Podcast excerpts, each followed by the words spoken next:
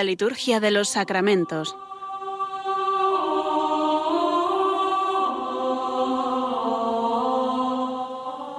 Con el Padre Juan Manuel Sierra.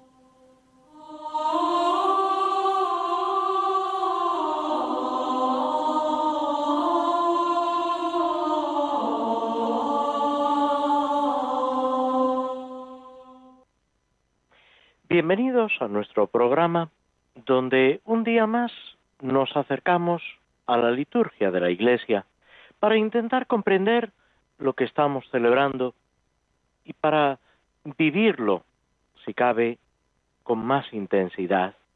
No podemos olvidar nunca que la celebración litúrgica es la acción santificadora de Cristo a través de la Iglesia, con la cual al mismo tiempo unidos a Cristo, glorificamos al Padre.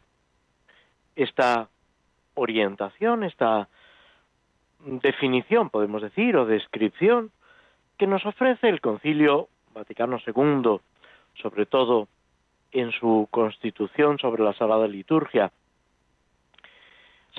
un Concilio, nos ayuda a comprender algo que es mm, digamos, inherente a la Iglesia desde su misma fundación, desde la acción de Cristo en la última cena, que a través del ministerio de los obispos y de los sacerdotes unidos a los obispos, se perpetúa hasta la parusía, hasta el final de los tiempos. En el cielo habrá lo que se, denomina la liturgia celestial, pero no habrá propiamente sacramentos. La acción santificadora habrá llegado a su plenitud y lo que sí habrá es una glorificación a Dios por Cristo en el Espíritu Santo, con nuestra propia vida, con nuestra bienaventuranza. De todas formas, lo que nosotros celebramos, vivimos aquí, en la liturgia, en los sacramentos, es lo que está configurando lo que será nuestra vida para siempre.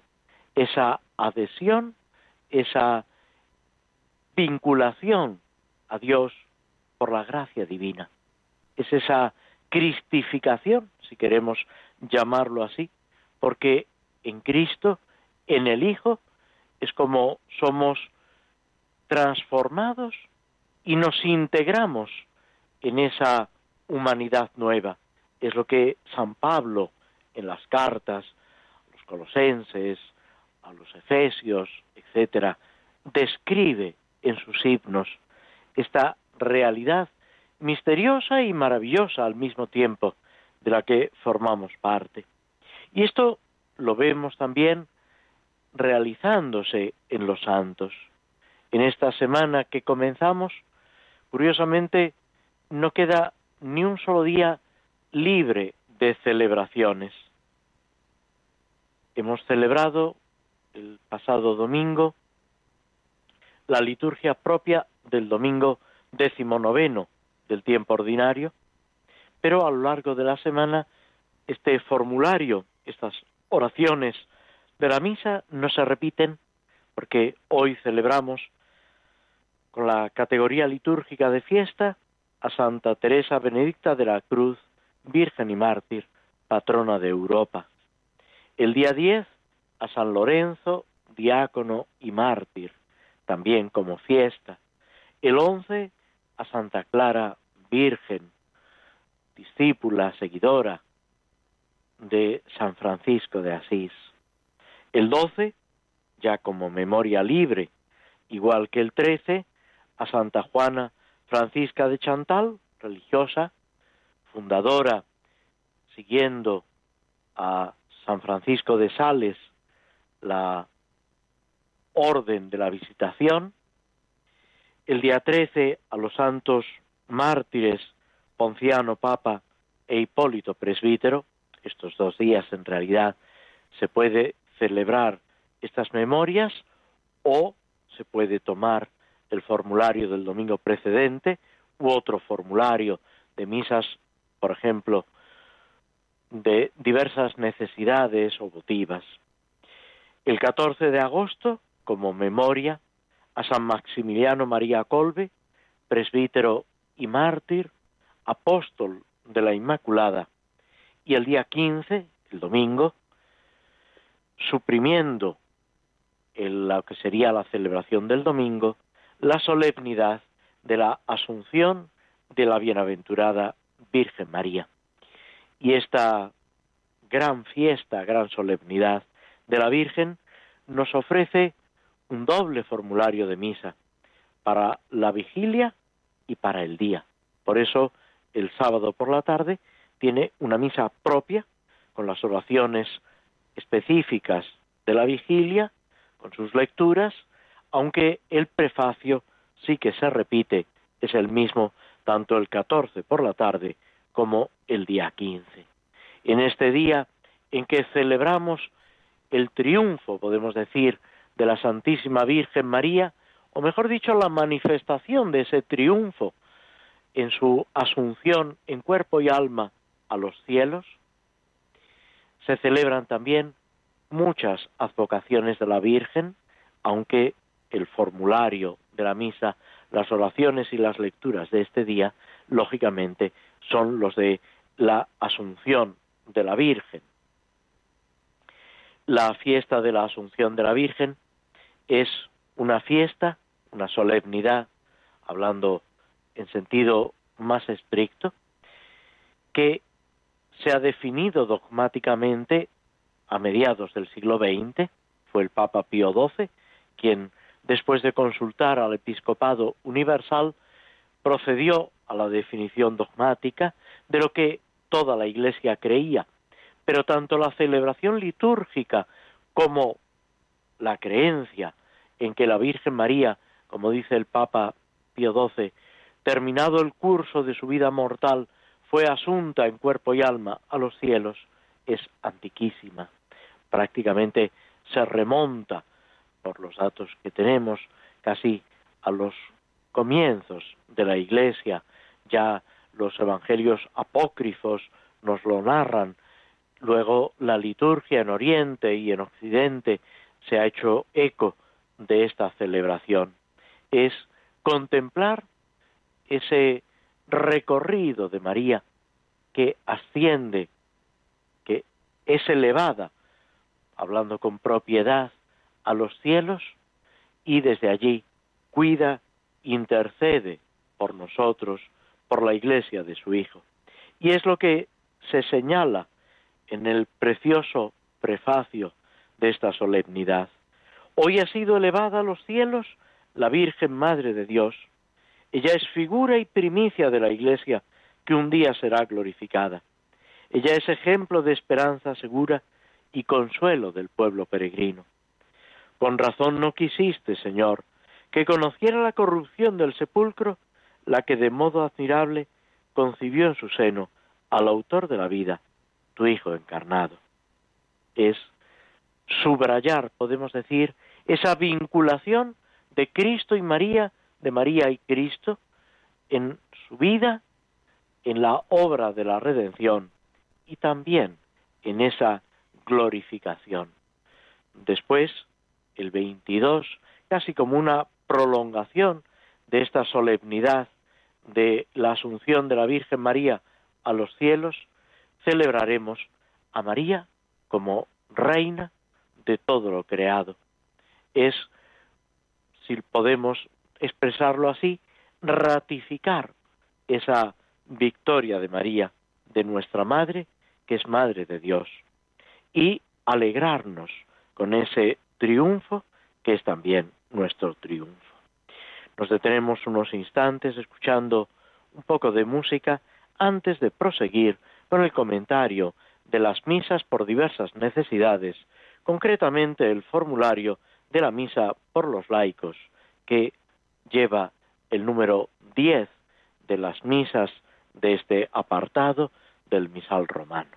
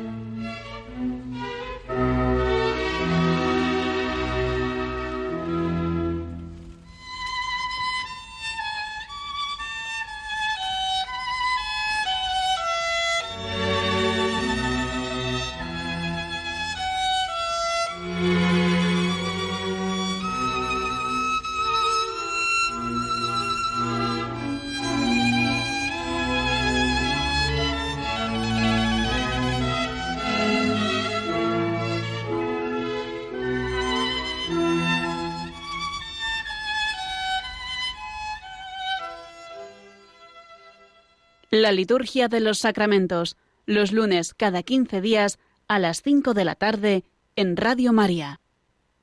Tomamos una poesía de Santa Teresa de Jesús, muy conocida, pero no por eso es inútil eh, repetirla. Oh hermosura que excedéis a todas las hermosuras, sin herir dolor hacéis y sin dolor deshacéis el amor de las criaturas. Oñudo que así juntáis dos cosas tan desiguales.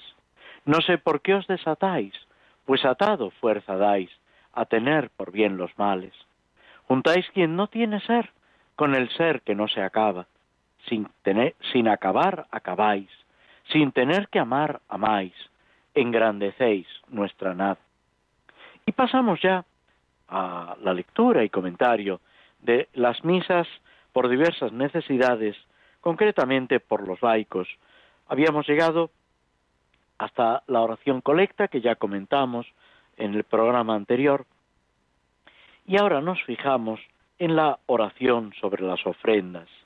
Todas estas oraciones, con un lenguaje, si queremos, relativamente actual, nos están presentando la acción de Dios junto con esa petición, todo girando en torno al misterio de Cristo, a la celebración de la Eucaristía. La oración sobre las ofrendas comienza, como es muy corriente, como pasaba ya en la oración colecta, con una invocación a Dios. Oh Dios, que quisiste salvar al mundo entero por el sacrificio de tu Hijo.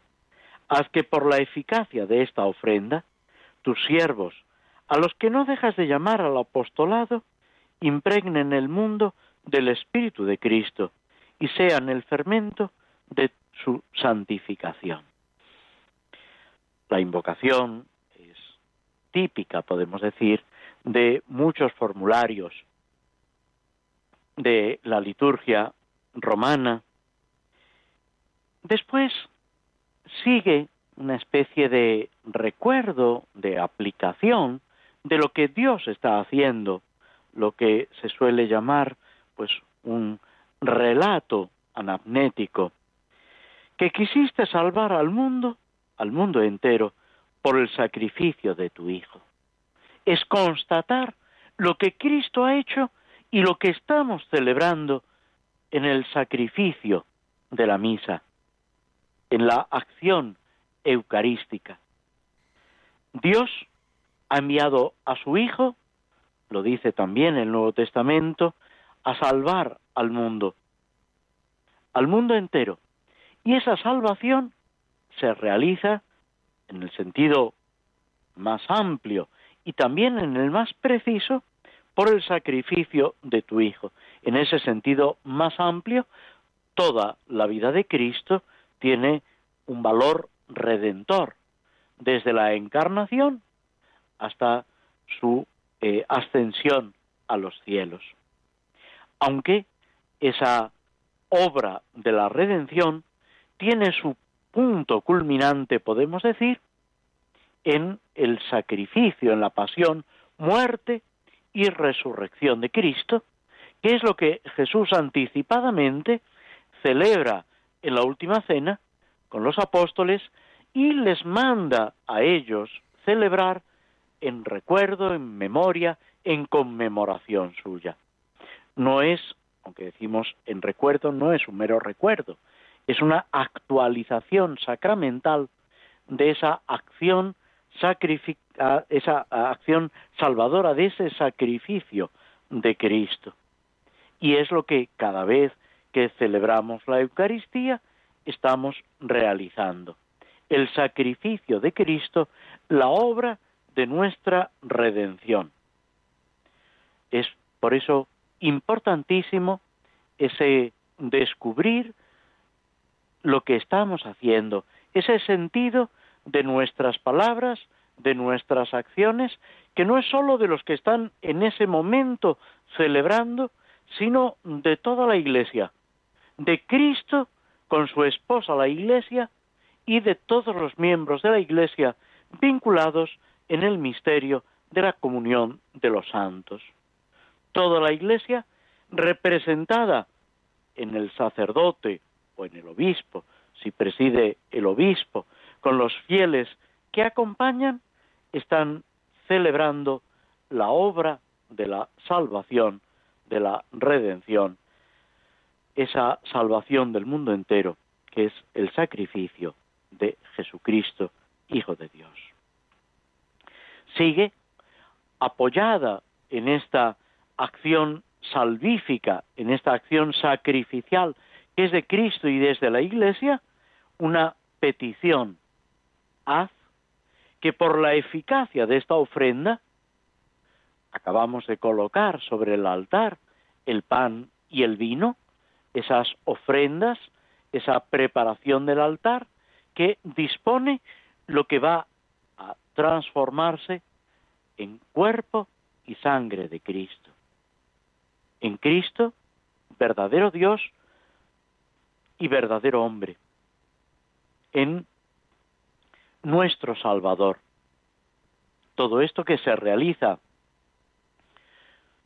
a través de la plegaria eucarística, con la epíclesis, con el relato de la institución de la Eucaristía, lo que normalmente llamamos las palabras de la consagración y esa larga oración que sigue, que recuerda la misma redención, invoca al Espíritu Santo y al mismo tiempo proyecta ya en lo que va a ser la participación en la Eucaristía a través de la comunión.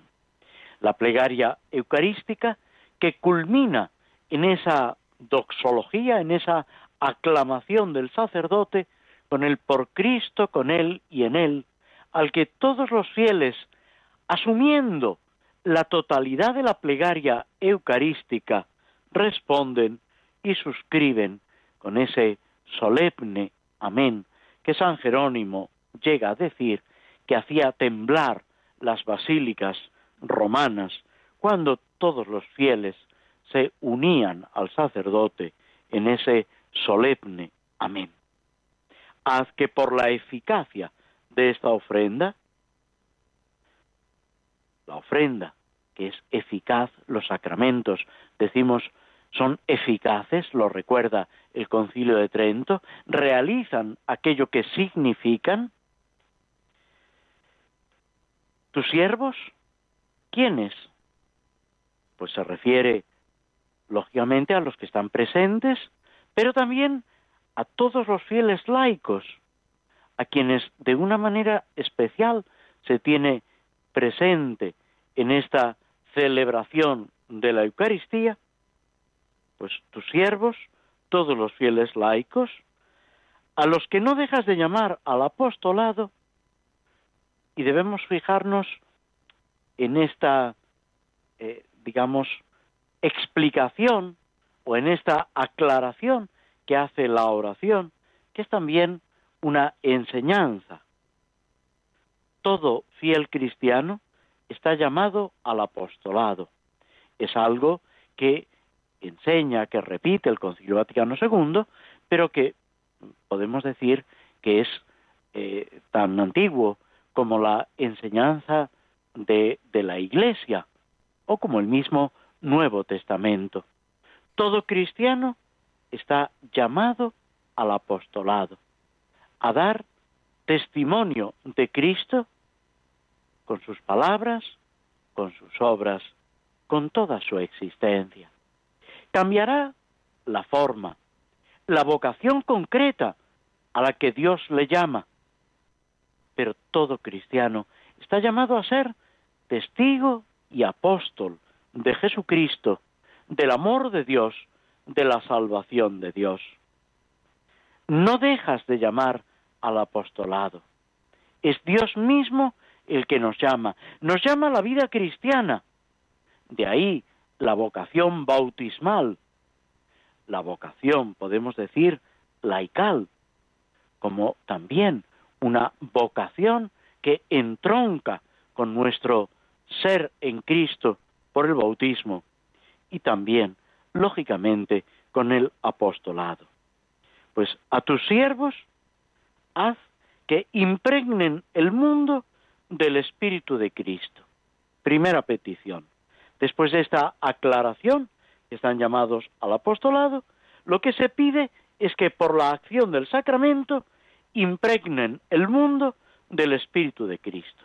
Este mundo que comenzábamos diciendo que Dios quiere salvar por el sacrificio de Cristo, debe quedar impregnado por el Espíritu de Cristo a través del apostolado de los laicos.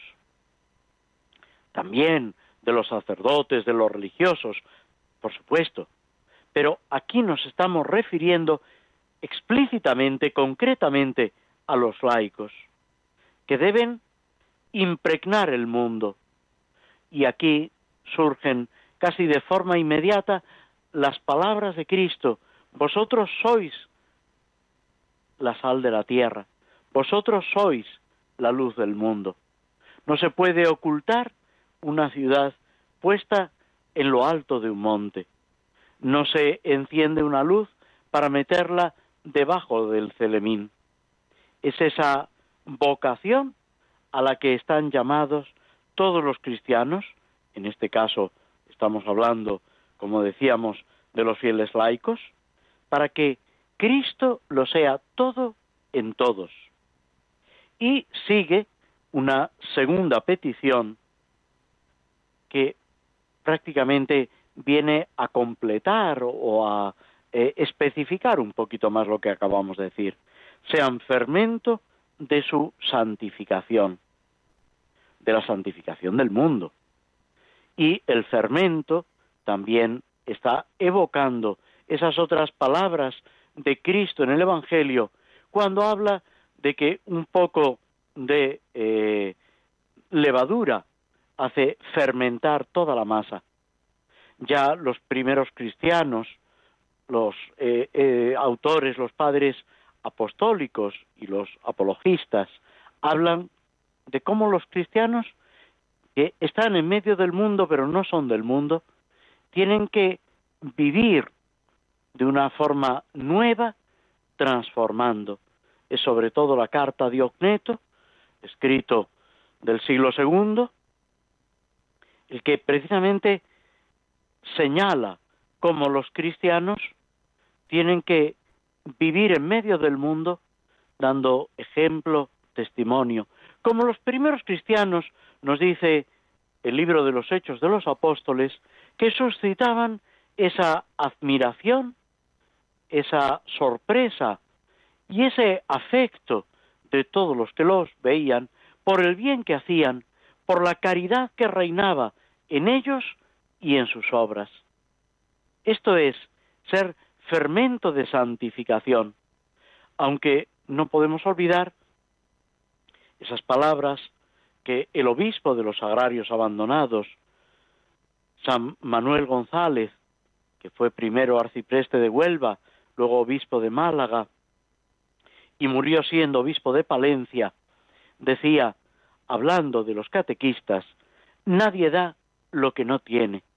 Es necesario estar impregnado de ese espíritu de Cristo, de ese ardor misionero de Cristo y de los apóstoles para poder transmitirlo a los demás, como él mismo lo transmitía, esa luz y esa caridad que lo inflamaba en el trato con Cristo en la Eucaristía, en el sagrario, es lo que después lo impulsaba a predicar, como dirá San Pablo, a tiempo y a destiempo, oportuna e inoportunamente, manifestando con esa gracia a la que él también hace referencia en sus obras, la gracia de la educación y la educación con gracia, pues ese valor permanente del Evangelio, del amor de Jesucristo, de la acción santificadora de Dios en Cristo por medio de la Iglesia.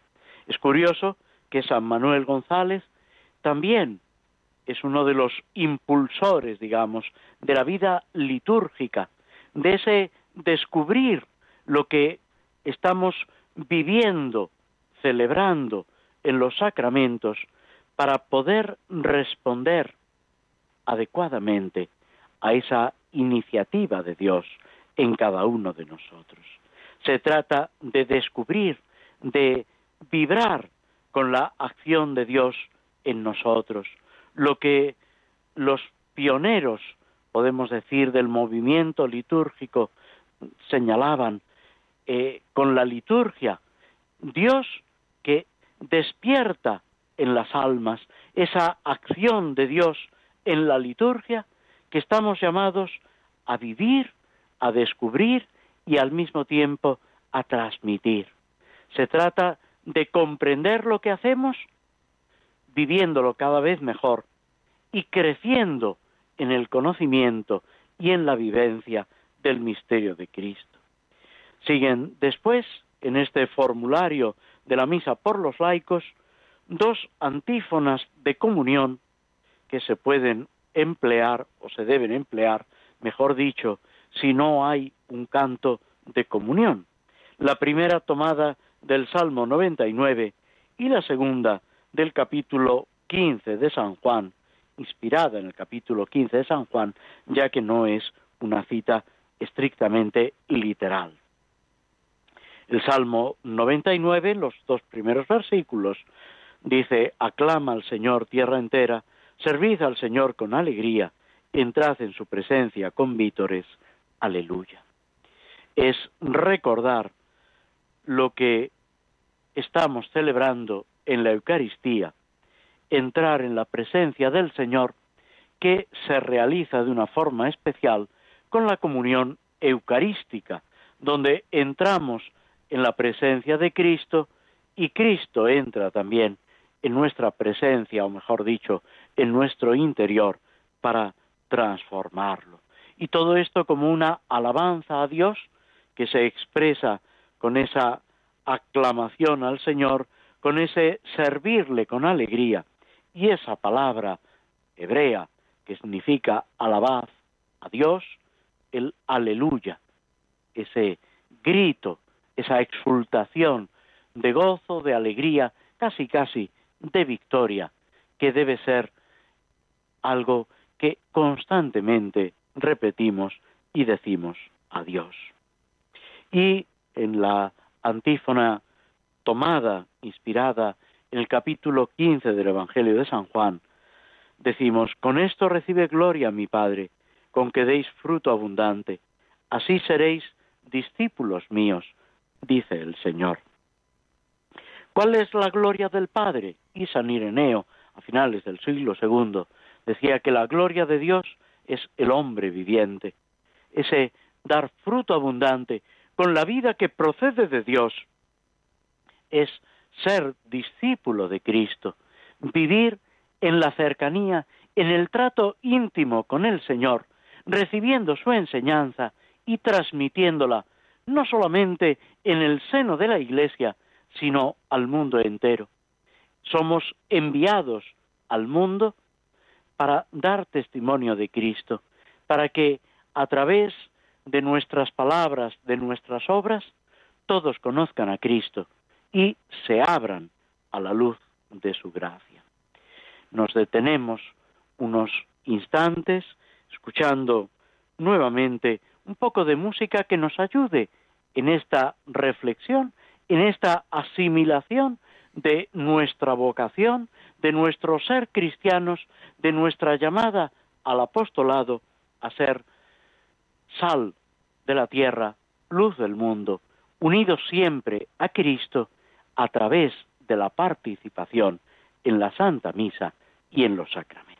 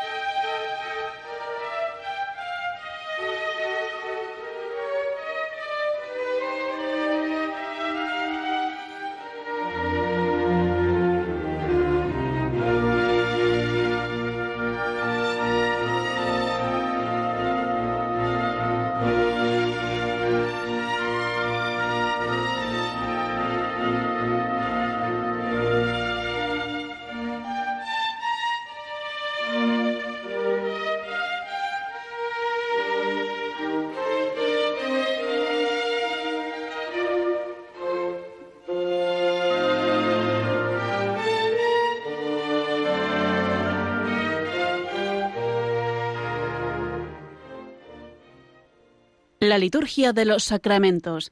Conoce qué se realiza y por qué de la mano del Padre Juan Manuel Sierra. Habíamos comenzado a comentar, a reflexionar sobre el tal Salmo 36, 37 según la numeración hebrea. Este salmo, que es una reflexión sapiencial sobre la suerte de los justos y de los malvados, y que nos ofrece, como todos los salmos, por una parte, una alabanza al, Señor, a Dios, y por otra parte, una reflexión, una enseñanza sapiencial de eh, la manera como debemos comportarnos, de todo lo que tenemos que aprender, digamos, mientras vamos recorriendo esta peregrinación. En muchos salmos ese sentido de peregrinación se acentúa, se remarca. El Salmo comienza en el primer versículo, no te exasperes por los malvados, no envidies a los que obran mal, confía en el Señor, haz el bien, habita tu tierra y practica la lealtad, descansa en el Señor, espera en Él, etc. Como acabamos de decir, la materia del Salmo no aparece con una mm, división, eh, digamos, absolutamente clara. Se contienen estas reflexiones y exhortaciones sapienciales, pero mm, insistiendo, volviendo una y otra vez sobre los mismos temas. El personaje que exhorta es un hombre de fe, que vive, podemos decir, con los pies en la tierra, con un sentido de realismo, que acumula experiencia. Es lo que en otros lugares de la Sagrada Escritura llama la sabiduría.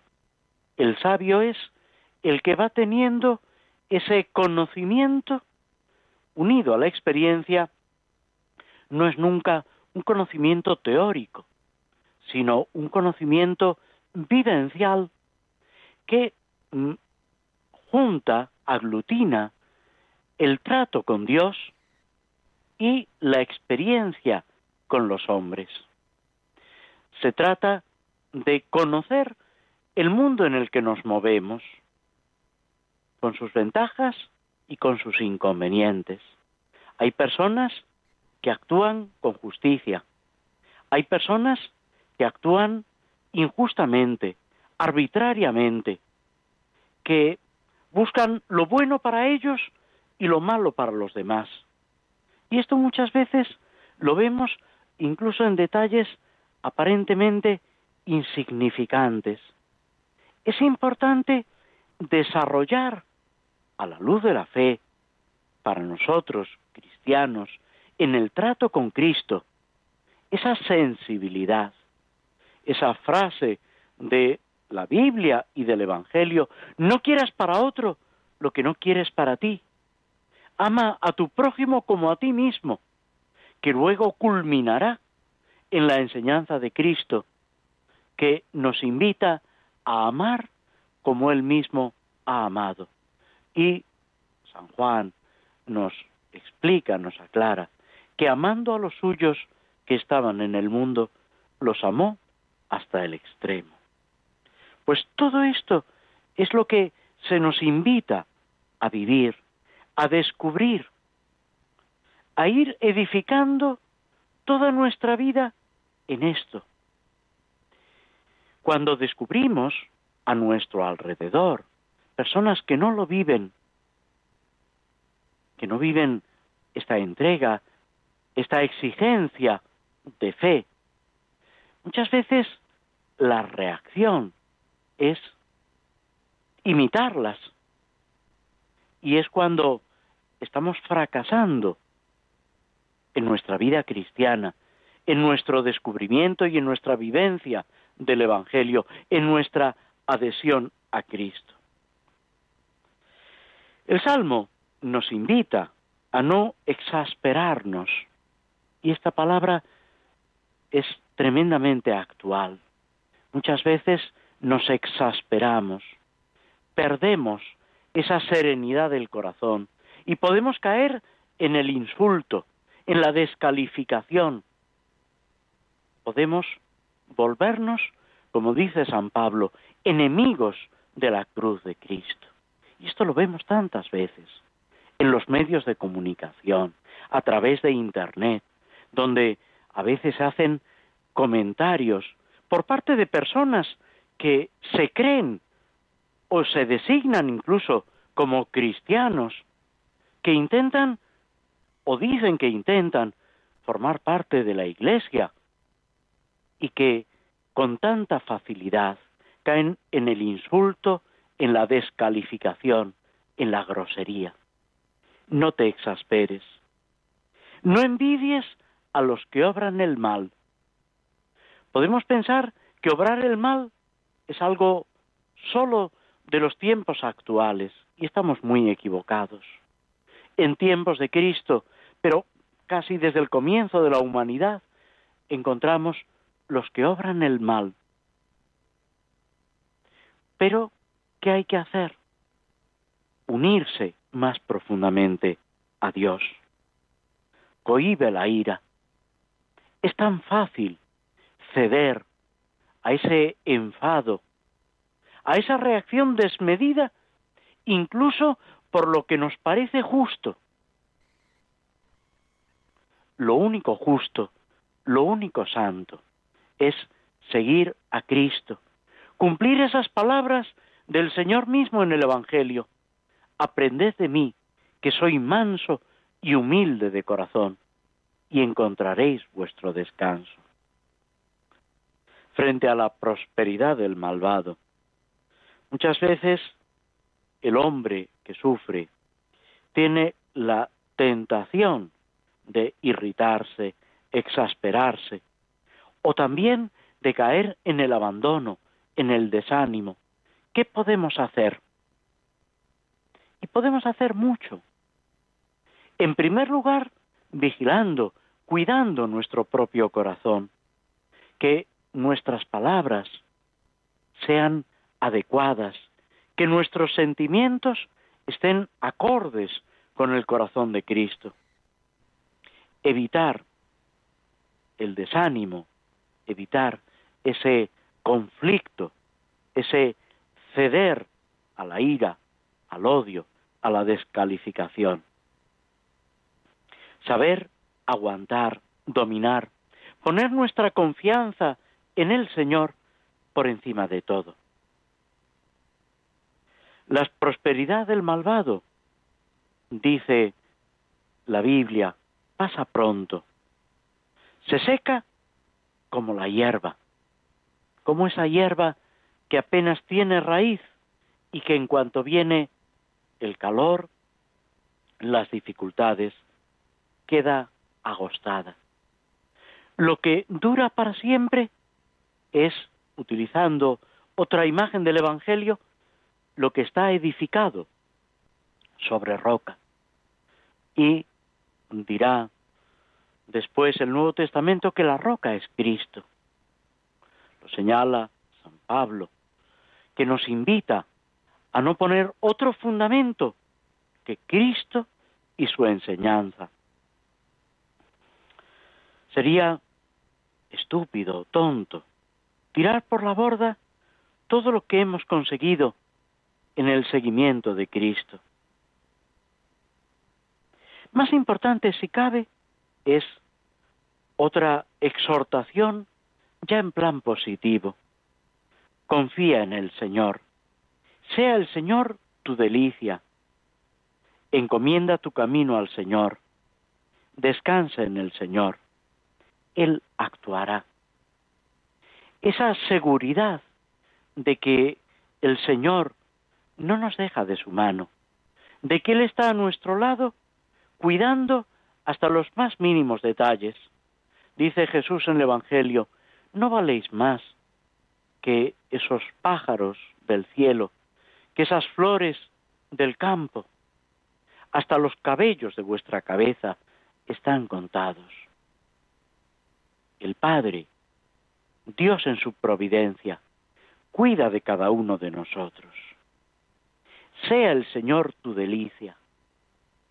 Es importante deleitarnos, disfrutar del Señor, vivir esa alegría y ese gozo de la presencia del Señor, a pesar de las dificultades. Lo más importante es el Señor a nuestro lado.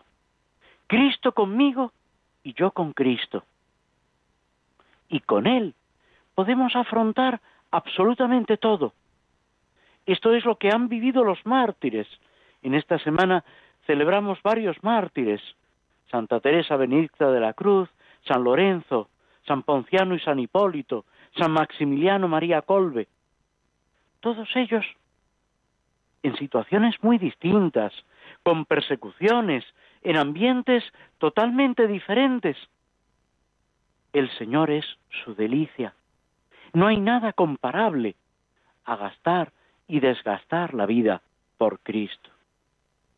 Es poner en Dios nuestro corazón, amándolo con todo nuestro ser, de, de tal manera que Él sea nuestra suprema aspiración que podamos, como pide San Ignacio de Loyola al final de los ejercicios, ver a Dios en todas las cosas y todas las cosas en Dios, para llegar a amar y servir en todo al Señor y a nuestros hermanos.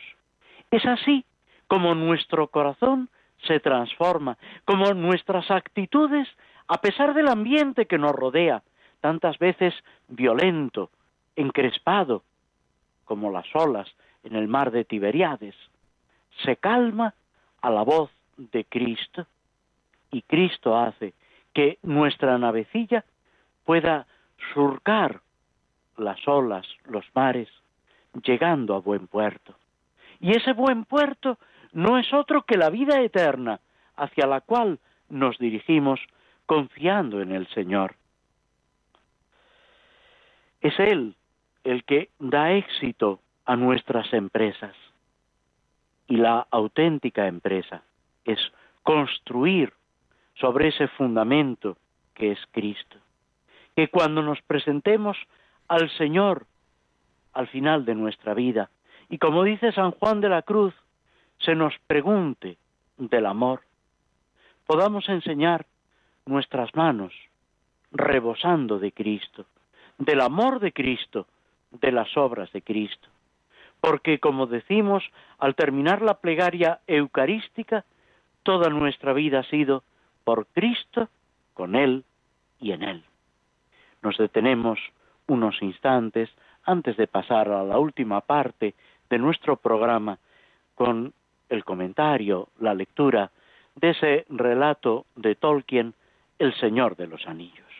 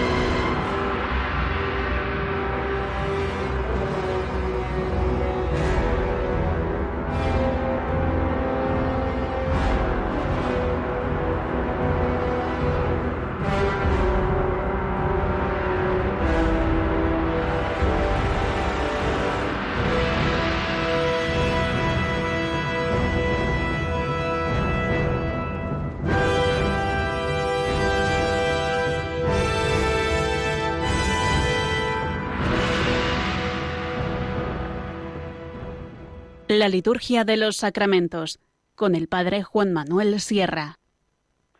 En el relato del Señor de los Anillos habíamos dejado a Frodo y sus amigos, incluido ese acompañante inesperado del cual al principio desconfían y algunos, sobre todo Sam, no termina totalmente de fiarse. En su peregrinación han llegado a esa colina, a esa torre de los vientos, a esa especie de ruinas de torre vigía, y allí han descubierto unos restos extraños que parecen eh, indicar que Gandalf ha estado allí, pero no tienen seguridad. Han descubierto también unos indicios de los jinetes negros que los estarían eh, rodeando, eh, que intentarían eh, sorprenderlos. Ellos sienten que el enemigo está ahí y intentan protegerse, lógicamente.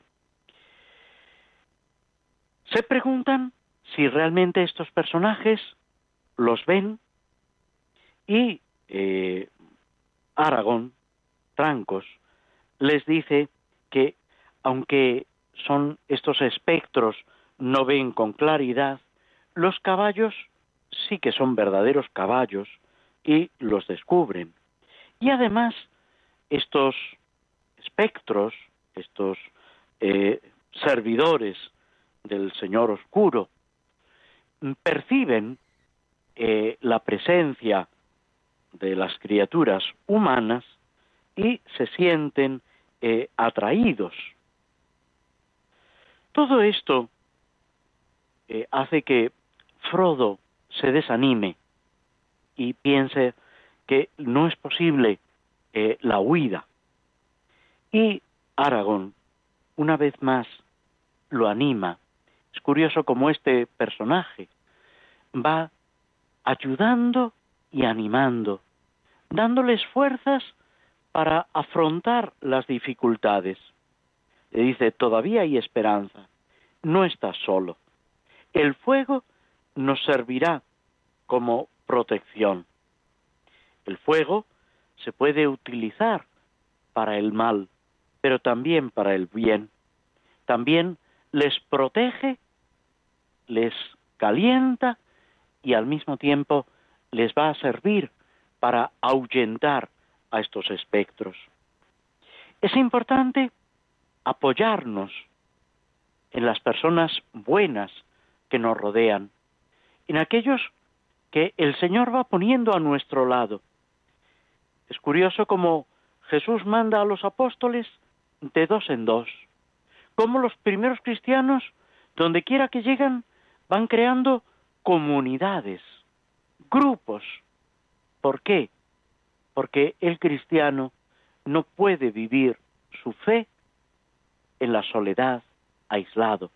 Es verdad que va a haber algunos casos, algunas vocaciones, la vida eremítica.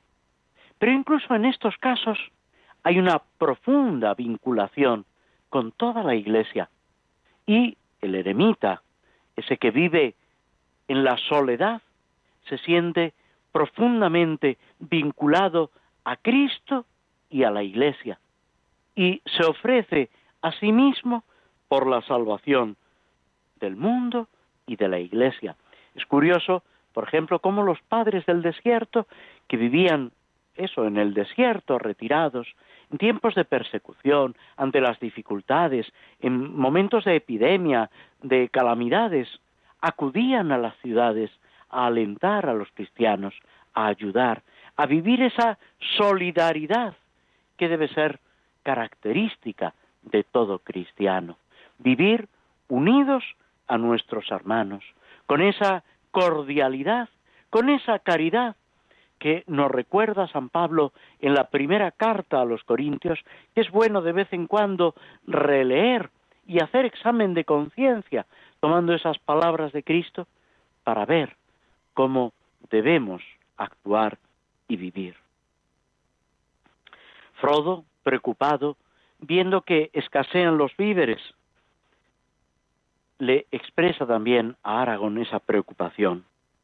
Y, una vez más, Aragón le dice que no se preocupe, que no les faltará comida, aunque es necesario actuar con austeridad para ganar tiempo, pensando con esperanza en la meta de su viaje cuando alcancen la casa de Elrod, de ese elfo, medio elfo, hacia donde se dirigen.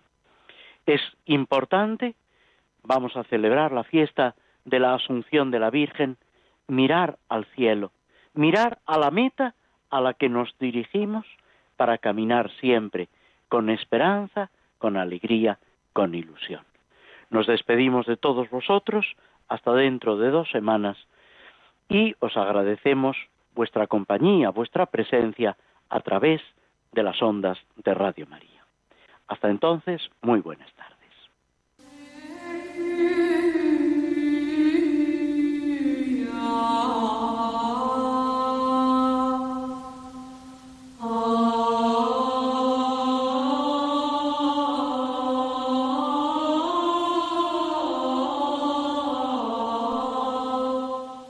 Así concluye en Radio María la Liturgia de los Sacramentos, un espacio dirigido por el Padre Juan Manuel Sierra.